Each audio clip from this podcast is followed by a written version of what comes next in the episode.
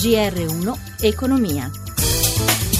Buongiorno da Paola Bonanni, atteso per oggi il verdetto della Corte Costituzionale sull'ammissibilità dei tre referendum sul Jobs Act proposti dalla CGL. Tre quesiti referendari sul lavoro eh, porterebbero modifiche rilevanti al Jobs Act e alla legislazione lavoristica. Il referendum abrogativo promosso dal sindacato punta a cancellare le innovazioni introdotte dall'ultima riforma per ripristinare per tutti i lavoratori il reintegro nelle ipotesi di licenziamenti ritenuti illegittimi estendendo però la tutela anche alle imprese sotto i 15 dipendenti. Veniamo ora ai mercati azionari. C'è attesa per la conferenza stampa che terrà il presidente americano eletto Donald Trump. Prevale la cautela. Linea Milano, Michela Coricelli. Una seduta incerta e volatile per Piazza Affari e per tutte le altre borse hanno cambiato di segno più volte. Piazza Affari fino a poco fa era positiva, ora invece cede lo 0,10%. Londra più 0,22%, Francoforte più 0,32% e Parigi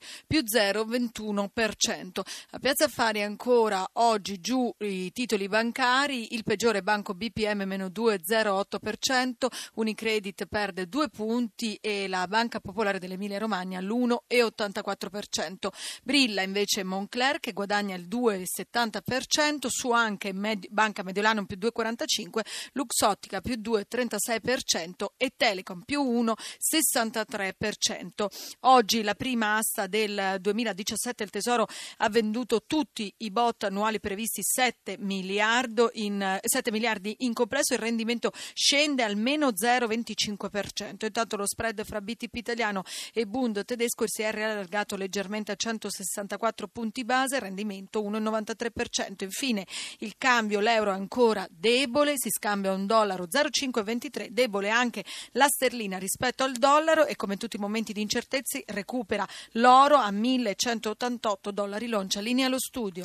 Veniamo all'Eurozona, secondo l'Istat cresce l'inflazione più 1,5% nei primi due trimestri, nel quarto trimestre del 2016 si prevede un aumento del PIL dell'area euro più 0,4%. A un passo dalla conquista dei cantieri navali francesi Saint-Lazare, l'italianissima Fincantieri riceve l'altolà dal presidente della Repubblica francese François Hollande dopo aver incontrato il premier italiano Paolo Gentiloni ha ribadito che la Francia resterà non solo azionista di minoranza ma conserverà anche la minoranza di blocco. Amalia Carosi. Questa volta è l'Italia a marciare alla conquista della Francia. Obiettivo i cantieri navali Saint-Lazare, 2.600 dipendenti diretti e 5.000 nell'indotto, con in portafoglio ordini per navi da crociera per 10 miliardi di euro. La società coreana STX Offshore, proprietaria dei cantieri affacciati sull'Atlantico, ha messo in vendita l'asset francese e l'offerta di Fincantieri per una cifra tra gli 80 e i 200 milioni di euro è sembrata adeguata ai giudici che curano la vendita.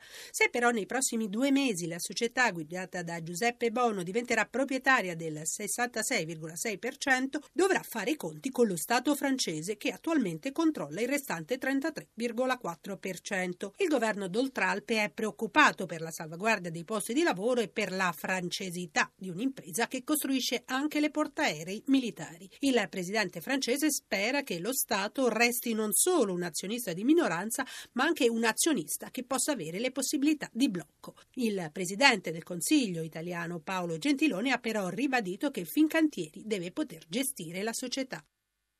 S. Lunga si conferma la prima catena di grande distribuzione in Italia con ricavi di 7,2 miliardi di euro, ma si fanno largo anche i discount. Gelsomina Testa. Il consumatore italiano fa la spesa al discount, sia per i prezzi più convenienti, sia per la grande scelta, ma in cinque anni i ricavi di questi megastore sono cresciuti del 43%, anche se l'S lunga è la regina dell'efficienza con circa 16.000 vendite al metro quadro, il suo primato sembra essere minacciato dal boom delle assai più contenute Lidl ed Eurospin. È quanto emerge dall'ultimo rapporto dell'area studi di Mediobanca banca sul settore. Dietro il boom dei due operatori discount si posiziona la catena di supermercati fondata da Bernardo Caprotti, che tra il 2011 e il 2015 ha visto il fatturato crescere dell'11%. Le COP sono rimaste stabili. Gli operatori francesi sono scesi molto invece dal 2011.